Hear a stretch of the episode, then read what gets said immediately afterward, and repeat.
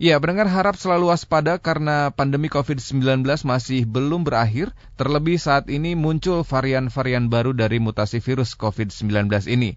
Direktur Pencegahan dan Pengendalian Penyakit Menular Langsung, Kementerian Kesehatan Dr. Siti Nadia Tarmizi mengatakan bahwa 10 kasus positif COVID-19 yang ditemukan di Indonesia baru-baru ini merupakan penularan dari varian baru B117. Tetapi Kementerian Kesehatan memastikan bahwa tidak ada satupun dari 10 kasus yang baru tersebut yang terpapar varian mutasi ganda dari B1617. Keterangan ini selaras dengan pernyataan Menteri Kesehatan pendengar Bapak Budi Gunadi Sadikin yang mengungkapkan bahwa telah tercatat 10 orang di Indonesia yang terpapar varian baru virus penyebab COVID-19. Meski demikian, Menteri Kesehatan tidak secara spesifik menyebutkan bahwa mutasi dengan varian apa yang dimaksud. Menteri Kesehatan hanya menjelaskan dari 10 orang yang terpapar COVID-19 dari mutasi itu, sebanyak 6 orang di antaranya tertular dari luar negeri. Ya, seperti yang kami lansir juga dari elsinta.com, pendengar gelombang kedua tsunami COVID-19 yang terjadi in, di India baru-baru ini dilaporkan telah mendeteksi adanya varian triple mutasi baru virus COVID-19 dan disebut jauh lebih menular. Sebetulnya apa yang bisa menyebabkan sebuah virus bisa bermutasi dan hal-hal apa yang bisa mempengaruhinya terutama mutasi virus SARS-CoV-2 ini? Informasi lebih lengkapnya, senang sekali saat ini kami sudah terhubung bersama Profesor Dr. Kerry Lestari SSI MSI APT. Beliau adalah guru besar farmakologi dan farmasi klinik Universitas Pajajaran serta pembina Jabar Bergerak. Assalamualaikum Prof, apa kabar? Sehat Prof? Alhamdulillah. Alhamdulillah. Mengganggu waktunya Prof lagi sibuk ya, Prof? Enggak, enggak. Saya mhm. sibuknya mah ini aja, memberikan informasi sama berbagai komunitas termasuk mhm. dengan komunitas dari Fit Radio. Alhamdulillah. Barusan saya ikut yeah. podcast, harusnya terjadwal sampai jam 9.45, uh -huh. tapi karena banyak uh-huh. pertanyaan seru tentang yeah. herbal, jadi yeah. mohon maaf terlewat. Baik, Prof, mungkin Profesor juga pasti uh, sudah mengetahui informasinya bahwa di seperti halnya kita ketahui di India begitu ya, Prof. Ini memang sudah uh, sangat luar biasa terjadinya penyebaran virus dan ini di apa istilahnya disebabkan oleh mutasi virus. Nah, sebetulnya untuk mengawali mungkin bisa dijelaskan uh, sebetulnya pengertian mutasi virus ini seperti apa sih, Prof? Ya, jadi sebenarnya mutasi virus itu biasa. Mm -hmm. Artinya semua virus yang uh, apalagi RNA seperti virus SARS-CoV-2 penyebab COVID-19 ini pasti akan sangat bermutasi dengan cepat. Mm-hmm. Contoh juga selain uh, SARS-CoV-2 virus influenza itu kan mutasinya cepat banget sehingga mm-hmm. Kita tuh paling kalau di vaksin uh, influenza itu setiap tahun harus diulang kan gitu ya. Mm-hmm. Dan juga kita terkena flu itu bisa sebulan dua kali, bisa setahun berapa kali gitu ya. Karena mm-hmm. saking uh, virusnya sendiri itu sangat uh, cepat bermutasi. Nah, ini gimana sih mutasi virus? Iya. Yeah. Terutama untuk virus-virus uh, yang mengandung uh, yang merupakan dari virus RNA itu memang sangat rentan untuk mengalami perubahan. Di mana terjadi perubahan? Mm-hmm. Jadi terjadi perubahan ini karena virus RNA ini mengandung beberapa informasi genetik. Nah, informasi genetik contohnya di SARS-CoV ini mengandung 30 ribu huruf RNA. Jadi informasi genetik dalam bentuk huruf. Mm-hmm. Nah, setiap uh, huruf RNA yang merupakan informasi genetik ini memungkinkan terjadi uh, perubahan pada saat replikasi virus itu di sel. Jadi hmm. mutasinya itu adalah pada saat replikasi virus tersebut di sel. Hmm. Ini bisa terjadi karena misalkan hmm. ada kesalahan ataupun juga penyalinan yang uh, yang terjadi pada saat virus tersebut membelah diri dan juga uh, memperbanyak diri gitu. Hmm. Terjadilah uh, dia melahirkan virus baru atau virus yang kita sebut dengan uh, mutasi virus. Dan memang uh, selama pandemi ini sejumlah varian dari virus SARS-CoV ini telah muncul dan hari ini memang uh, banyak dikhawatirkan dapat menurunkan uh, efikasi uh, beberapa vaksin, mm -hmm. juga efikasi obat dan sebagainya. Jadi intinya memang uh, kondisi mutasi virus RNA itu mm -hmm. adalah suatu hal yang terbiasa terjadi, mm -hmm. namun mhm. yang luar biasanya adalah mutasi dari virus tersebut biasanya lebih poten atau lebih uh, mudah untuk ditransmisikan.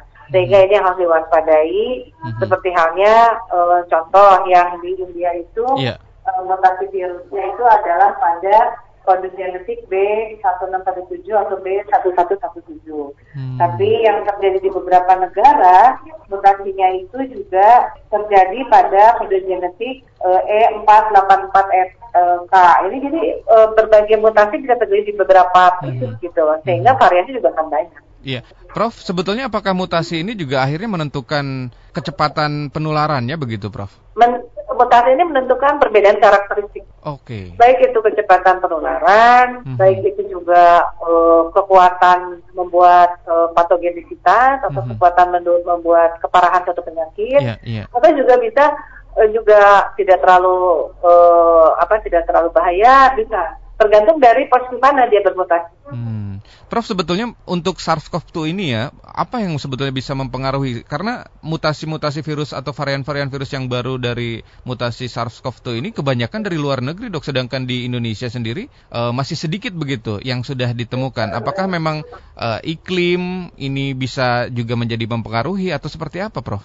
Jadi biasanya uh, mutasi virus itu terjadi manakala misalkan pengobatan tidak tuntas hmm. atau pengobatan apa tidak sesuai dengan dosis sehingga si virusnya mengadaptasikan uh, pengobatan tersebut dan akhirnya membuat satu virus baru yang lebih kuat misalnya. Gitu. Hmm. Jadi ini memang uh, mutasi virus ini bisa terjadi karena uh, masalah terapi yang tidak tuntas. Atau yang kedua bisa saja mutasi virus ini terjadi karena uh, adanya satu mekanisme di dalam sel yang menyebabkan uh, virus tersebut uh, ada perubahan kode genetik. Misalnya apa? Misalkan mm -hmm. karena si pasien tersebut mengkonsumsi suatu katakanlah uh, suatu senyawa tertentu yang menyebabkan si virus tersebut diserang, tapi serangannya itu tidak tuntas, -hmm. sehingga sisanya akan membuat bentuk baru dari virus yang yang mempunyai ketahanan terhadap serangan tadi, maksudnya serangan itu bisa aja misalnya imunomodulator ataupun mm -hmm. obat. Mm -hmm. ya. Mm -hmm. Atau yang lainnya juga karena uh, masalah iklim itu bisa juga terjadi. Mm -hmm. Namun di Indonesia ini kemarin saya bincang-bincang dengan tim riset uh, pemantauan genetik virus yang ada di Indonesia, memang sudah ada lima lima genetik yang berbeda, mm -hmm. gitu ya. Nah, tinggal ya kita bagaimana surveillance Indonesia diperkuat hmm. untuk bisa mengetahui uh, variasi genetik apa saja yang ada di Indonesia. Hmm. Dan memang ada juga uh, virus yang didapatkan dari luar negeri. Oleh karena itu kan sekarang Indonesia yeah. membatasi kehadiran uh, orang-orang asing yang berasal hmm. dari uh, daerah endemik yang saat ini sedang parah-parahnya terjadi di luar negeri. Mm -hmm. Yang ada second wave lah, third wave yeah, lah gitu. Yeah, yeah. Dan rata-rata memang beberapa negara sekarang uh, menutup diri dari dari apa ya perpindahan orang asing ke negara ini, hmm. termasuk Indonesia. Iya, baik. Prof, dari program vaksinasi apakah akhirnya juga berpengaruh terhadap uh, maksud kami apakah memang munculnya varian-varian baru dari SARS-CoV-2 ini atau COVID-19 ini juga akhirnya mengubah rencana atau program dari vaksinasi yang sekarang sedang berjalan, Prof, atau seperti apa? Oh, enggak juga. Hmm. Program vaksinasi tetap berjalan, walaupun ada resiko penurunan efektivitas dari hmm vaksinnya karena terjadi mutasi. Tapi tetap kalau misalnya efektivitasnya masih di atas 50%, WHO mengizinkan untuk vaksin tersebut digunakan. Jadi hmm. efikasinya atau efektivitasnya lebih dari 50% itu masih bisa digunakan untuk vaksinasi masal yang kita harapkan akan membentuk herd immunity. Mm-hmm. Namun seperti kita ketahui bahwa mutasi juga tidak menyebab tidak hanya menyebabkan penurunan efektivitas vaksin, mm-hmm. juga akan juga menurunkan efektivitas dari terapi plasma konvalesen karena beda mm-hmm. beda genetik virusnya ya, mm-hmm. dan juga uh, menurunkan uh, efektivitas juga dari uh, terapi antibodi untuk pasien COVID-19. Mm-hmm. Jadi mutasi ini sebetulnya yaitu tidak tidak terlalu harus dikhawatirkan tetapi perlu diwaspadai. Baik. Karena sebetulnya eh, mutasi virus itu adalah suatu hal biasa dalam infeksi virus. Hmm. Namun kalau misalkan kita pahami secara patofisiologinya, infeksi virus itu rata-rata adalah sifatnya self-limited disease. Hmm. Jadi kalau daya tahan tubuh kita kuat, sebetulnya tubuh kita itu bisa mengatasi virus apa pun gitu. Mm -hmm. Misalnya kan kita kan uh, sering tuh kena virus, kena kena flu berkali-kali, yeah, bisa yeah. aja kita sembuh tanpa harus mengkonsumsi obat mhm, banyak-banyak mm -hmm. gitu. Mm -hmm. Karena tubuh kita sebetulnya mm -hmm. uh, mempunyai uh, antivirus sendiri secara alamiah yang memang poten untuk menghadapi Mhm. infeksi virus apa pun. Mhm, mhm. Nah, PR kita adalah bagaimana menjaga agar daya tahan tubuh kita dalam kondisi optimal. Itu aja. Baik, terima kasih pendengar. Anda pun bisa berinteraksi bersama Profesor Kerry, bisa hubungi line SMS ataupun juga WhatsApp kami. Nomornya di 0811 2102 948. Kami ulangi di 0811 2102 948 ataupun juga bisa mention dan DM kami melalui akun media sosial Twitter @fitradio_bandung. Baik, Prof, munculnya varian-varian baru mutasi dari SARS-CoV-2 ini juga apakah nantinya begitu eh, menurut profesor akan ada eh, vaksin baru juga yang masuk ke Indonesia, Iya. Prof? Iya pasti, pasti akan Hmm. terjadi. bebe- Kan ini juga kita pantau secara global. Iya. Dan eh, mutasi virus ini menjadi kode genetik yang diinfokan kepada eh, lembaga produsen dari vaksin tersebut. Makanya akan muncul reformulasi vaksin terus-menerus gitu. Mhm. Contoh yang sudah terjadi adalah pada vaksin eh, virus eh, influenza. Vaksin Mhm. kita kan di vaksin flu itu harus setahun sekali. Iya, Kalau iya. enggak kita udah eh, misalnya kalau tahun ini di vaksin virus tahun ini kita tidak Mhm. eh, apa namanya tidak ya katakanlah lebih jarang terkena eh, flu misalnya. Mhm. Tapi tahun depan kita harus divaksin lagi supaya tetap kondisi seperti itu. Mhm. Nah, Mhm. Sekarang kode-kode genetik untuk eh, mutasi tersebut sudah didata dan sudah diperhatikan oleh para produsen eh, vaksin tersebut untuk kemudian dikembangkan vaksin baru eh, untuk mengatasi eh, mutasi virus tersebut sehingga memang yang namanya vaksinasi COVID-19 ini kan harus berulang minimal setahun sekali itu harus Hmm. diulang gitu. Ada yang bilang enam bulan, yang bilang satu tahun. Baik. Nah, saat ini juga ramai nih, Prof, penggunaan penggabungan dua vaksin COVID yang berbeda. Tanggapannya seperti apa, Prof? Oh, saya sih tidak merekomendasikan Mhm, ya dua mhm. vaksin yang berbeda disatukan. Karena kan eh, kalau vaksin pertama misalkan menggu- menggunakan brand tertentu, Iya. vaksin kedua juga booster untuk brand itu gitu loh. Hmm. Jangan diganti dengan yang lain karena kan sifatnya vaksin kedua itu adalah penguatan dari memori kekebalan yang didapatkan dari vaksin pertama. Mhm. Ya, saya sih kurang menyarankan ya. Iya, iya.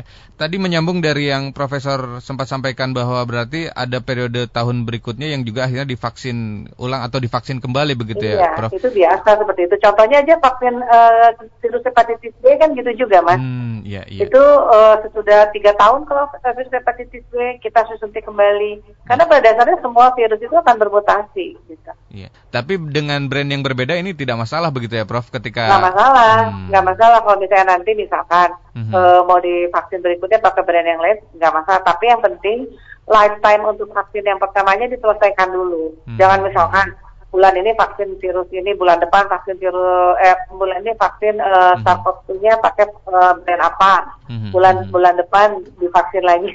ya Iya. saya tidak menyarankan ya, baiknya nanti saja Iya. kalau misalkan sudah enam bulan atau satu tahun mau coba vaksin yang lain ya boleh aja. Iya. Vaksin kok coba-coba ya, Prof ya, berbagai brand dimasukin begitu ya.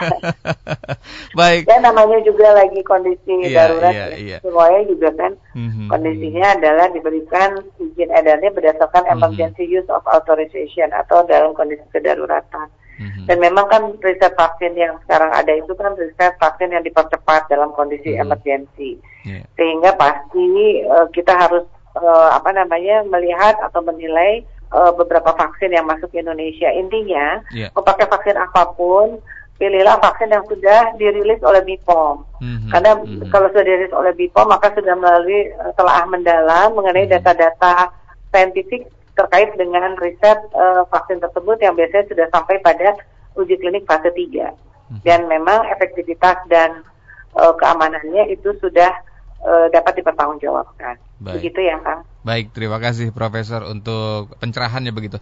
Dan sebetulnya dengan varian-varian baru yang muncul seperti saat ini begitu Prof mengenai atau dari SARS-CoV-2 dari COVID-19. Ini cara pencegahan yang paling efektif agar tidak tertular apakah dengan cara yang tetap sama begitu Prof atau atau ada cara yang berbeda juga?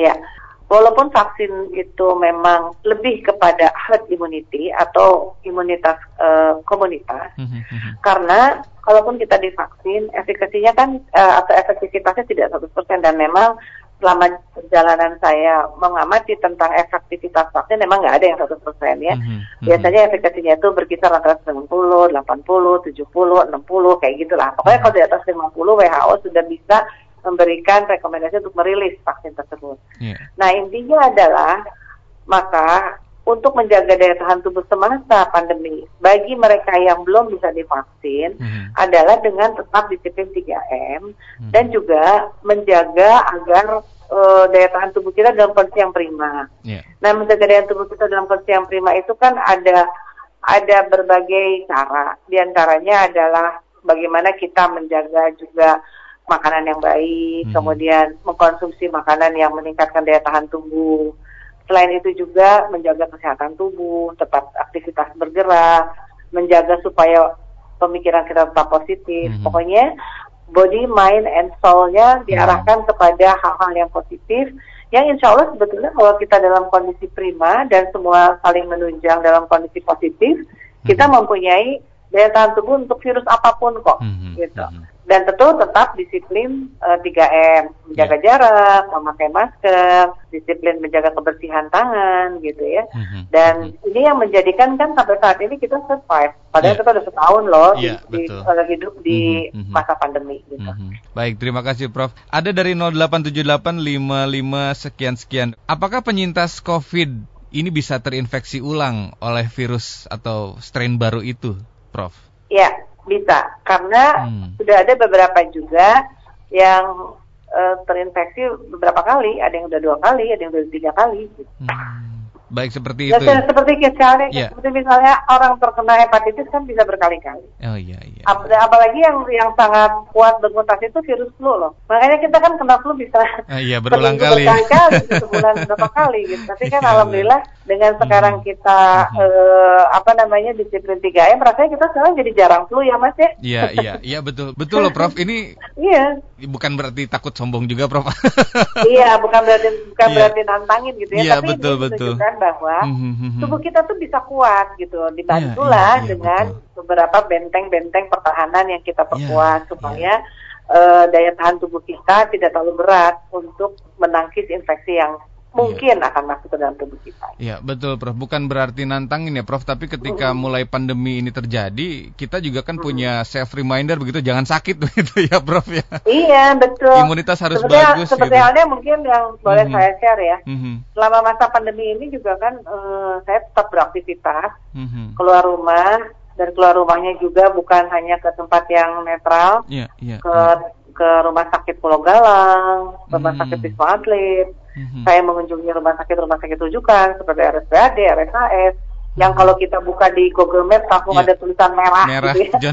hati-hati gitu, warning, Iya. uh, atau hitam gitu Iya, ya warningnya. betul. Tapi Mhm. karena tuntutan profesi ya saya harus jalani itu. Mhm. Tapi alhamdulillah eh, selama masa pandemi ini beberapa kali eh, saya memang rutin di swab itu nggak ada terjadi infeksi apa ya atau infeksi positif COVID-19 Mhm. mungkin karena kita juga tahu gimana cara untuk mengatasi Mhm. agar virus ini masuknya dari mana. Saya kita Mhm. ketahui kan virus Mhm. itu masuknya adalah dari eh, rongga hidung, rongga mulut dan rongga mata. Jadi Mhm. tiga itu aja yang kita yang kita apa yang kita jaga. Jadi kalau misalnya ada ke- harus terpaksa ke tempat yang berpotensi untuk transmisi uh, virus tersebut ya termasuk saya menggunakan kacamata Google gitu. Dan Hmm. sudah nggak pernah lagi nih tangan ini megang-megang hidung, megang-megang mulut, Iya, apalagi iya. ngucap-ngucap mata udah Iya, nggak pernah. iya. Pokoknya pok- pokoknya kita tuh menjaga agar uh, tangan ini Mhm. selalu bersih dan tidak menyentuh daerah rawan tersebut. Baik. Tadi yang sempat digarisbawahi oleh Profesor adalah positive mind and soul begitu ya Prof ya. Tetap Betul. harus bahagia juga jangan lupa Profesor. Ya, jadi adaptasi kebiasaan baru itu Mhm. saya terjemahkan menjadi adaptasi kebahagiaan baru. Hmm, mantap, Prof. Baik, Ya. terima kasih. Ada Ibu Mira di Cigadung, apa kabar? Ibu Mira, semoga sehat selalu. Prof, seperti apa gejala baru dari virus varian baru yang ramai saat ini? Karena kalau lihat di medsos, varian baru yang di India ini sangat mengerikan. Mungkin bisa Oh. ditanggapi, Prof. Ya, varian baru di India ini memang banyak medsos yang menyatakan bahwa tidak terdeteksi oleh PCR lah, Hmm. langsung ke paru-paru lah, gitu kan. Iya, iya. Kemudian gejalanya juga berbeda. Jadi intinya begini, kalau kami dari sisi dari sisi ini masih mengamati seperti apa. Mhm. Dan sampai saat ini belum ada eh, jurnal terkait dengan eh, apa ya scientific base untuk menyatakan eh, eh, varian baru ini seperti apa. Mhm. Jadi sebetulnya gejalanya mah tidak berbeda ya. Hmm. Jadi gejalanya mah sama-sama aja. Jadi tidak tidak menyebabkan perjalanan penyakit yang berbeda karena ya namanya infeksi virus kalau tubuh kita tidak bisa menangani ya tetap aja ada ada demam dan sebagainya. Mm -hmm. Jadi yang dimaksud dengan virus mutasi baru ini uh, lebih berbahaya ya evidence base-nya saat hmm. ini kalau dari jurnal-jurnal itu belum belum ada mungkin belum sempat ditulis juga ya karena hmm, masih yeah, yeah, betul. masih masih dalam kondisi uh, ya apa hmm. observasi namun yang pasti uh, untuk yang mutasi baru ini memang lebih berisiko dirawat inap artinya uh, dia memang uh, menimbulkan gejala kemudian hmm. juga uh, mobilitasnya juga lebih tinggi gitu. Mm-hmm. Ya, jadi memang sebetulnya kalau gejala sama-sama saja begitu ya, Prof ya? Sama-sama aja, mm-hmm. sama-sama aja. Mm-hmm. Dan katanya sih memang kalau di sisi penularan sih lebih menular ya. Yeah, jadi yeah. 30% sampai 50% lebih menular dibandingkan virus SARS-CoV mayoritas yang ada selama ini. Iya, iya, betul.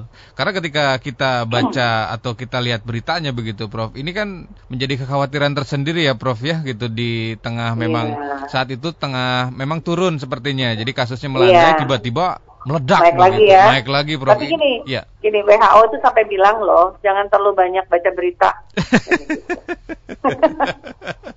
iya loh itu kata WHO benar jangan terlalu banyak baca berita jangan dengar berita cukup sehari sekali dibilang gitu loh soalnya kita juga gini ya yeah, kalau yeah. temen-temen berita menakutkan gitu tuh so yeah. gitu tuh kita juga bisa ngapa-ngapain ya udah we Iya sekarang sih lebih baik baca diskonan begitu ya Prof ya buat buat belanja Jadi intinya tetap aja mau yeah. itu mau itu mutasi apa pun mm -hmm. PR kita adalah dua satu menjaga daya tahan tubuh yeah. agar dalam kondisi prima. Kedua disiplin 3M. Hmm. Gitu. Baik. Seperti itu Ibu Mira di Cigadung memang apa istilahnya protapnya atau protokol kesehatan jangan sampai kendor ini untuk tetap iya. uh, menjaga jangan kesehatan. Kasih kendor. Jangan tetap kasih kendor. Disiplin. Tetap disiplin. Ada Bapak Jeremy di Sukajadi. Apa kabar Pak Jeremy? Semoga sehat selalu. Prof, hal apa yang bisa membuat virus ini bisa bermutasi? Apakah setiap pasien COVID atau penyintas juga berpeluang menjadi tempat virus ini bermutasi? Iya, hmm. karena mutasinya itu dalam sel pada saat dia mereplikasi. Oh, baik. Mutasinya bukan di luar. Bukan tubuh. di luar ya, Prof. Dia kan ya? nggak bisa, dia kan nggak oh, bisa iya, hidup iya, dan nggak iya. bisa bereplikasi tanpa ada sel inang. Oh. Jadi dia tuh uh, bereplikasi dan juga bermutasi dalam tubuh pasien. Hmm. Pada saat dia sedang memperbanyak diri, terjadi perbedaan kode genetik, mutasilah terjadi. Iya, iya, iya. Berarti menjadi inangnya begitu ya, Prof sebetulnya ya? Dari iya. mutasi kan ini. Kan karena gini, iya. kalau si virus itu nggak ada inang, dia mati. Iya, kan iya, dia iya. parasitik, dia nggak bisa hidup sendiri. Betul. Karena kode genetik eh, cuma punya RNA doang. Berarti memang ini yang membuat atau uh, Bapak Jeremy seperti itu tanggapan dari Profesor yeah. bahwa memang pasien COVID atau penyintas juga memang bisa menjadi berpeluang menjadi tempat virus ini bermutasi. Bukan berpeluang lagi memang. Memang menjadi tempat ya. Memang mutasinya itu ada dalam sel pada okay. saat dia bereplikasi. Iya iya iya iya. Tapi kalau pengobatannya tidak maksim uh, apa istilahnya ketika ya, saat contoh pengobatan misalkan, gitu. ya, uh, makan antibiotiknya nggak tuntas. Iya iya betul Prof. Gitu ya. Jadi okay. dia akan ber, ber, bermutasi menjadi uh, virus baru yang lebih kuat terhadap antibiotik tersebut hmm. di dosis tersebut sehingga kalau misalnya si si virus tersebut e, bermutasi dan nempel kepada e, pasien lain, hmm. maka si pasien tersebut tidak bisa dikasih antibiotik dalam dosis dan pilihan yang sama seperti inang awal. Oh, iya. Dia harus diberikan antibiotik lebih kuat atau dosis yang lebih banyak. Hmm. Gitu. Jadi ini juga menjadi perhatian dalam dalam terapi gitu ya, hmm. harus tuntas e, untuk pengobatan. Dan yang kedua, marilah kita juga tetap e, taat disiplin dengan konsisten dan kompak menggunakan masker, mencuci tangan, dan menjaga jarak. Kenapa harus kompak? Karena kalau ada satu aja yang kompak, satu itu yang menjadi titik lemah untuk infeksi shock itu penyebab COVID-19. Dan ketiga tentu saja yang sudah divaksin tetap menjaga disiplin 3M. Yang belum divaksin juga tidak perlu khawatir karena pengalaman kita selama satu tahun menyatakan bahwa kalau kita konsisten dan kompak melaksanakan uh, eh, 3M, toh kita juga survive sampai sekarang. Namun tentu uh, vaksinasi yang dilakukan bukan hanya untuk diri sendiri, tapi vaksinasi yang dilakukan saat ini adalah untuk mengatasi pandemi sehingga terjadi yang kita sebut sebagai kekebalan komunitas atau disebut sebagai herd immunity. Jadi vaksin yang kita lakukan adalah bela negara, bela negeri, dan bela dunia karena tidak ada satupun yang bisa berdiri sendiri dalam mengatasi pandemi ini. Pandemi ini mengajarkan kita kebersamaan untuk menghadapi musuh yang sama, yaitu adalah pandemi COVID-19. Terima kasih untuk pemirsa Fit Radio dan semua uh, kru Fit Radio. Salam sehat, salam tangguh, dan insya Allah kita semua tetap positif, semangat untuk kita bersama-sama mengalahkan uh, COVID-19 ini dan Amin. kita kembali pada kondisi yang lebih baik. Terima Amin. kasih. Assalamualaikum Amin. warahmatullahi wabarakatuh. Waalaikumsalam warahmatullahi wabarakatuh. Terima kasih banyak, sehat selalu dan selamat beraktivitas, Prof. Demikian pendengar perbincangan kami bersama Profesor Dr. Kerry Lestari SSI MSI APT selaku Guru Besar Farmakologi dan Farmasi Klinik Universitas Pajajaran serta pembina Jabar Bergerak. Terima kasih untuk Anda yang sudah bergabung dan berinteraksi bersama kami. Tapi bagi Anda yang baru saja bergabung dan tidak sempat mendengarkan perbincangan kami secara utuh, Anda bisa menyimak kembali setiap episodenya melalui podcast Spotify at Fit Radio Bandung. Terima kasih, tetap fit, tetap sehat, tetap semangat, fit listeners, and stay fit for life.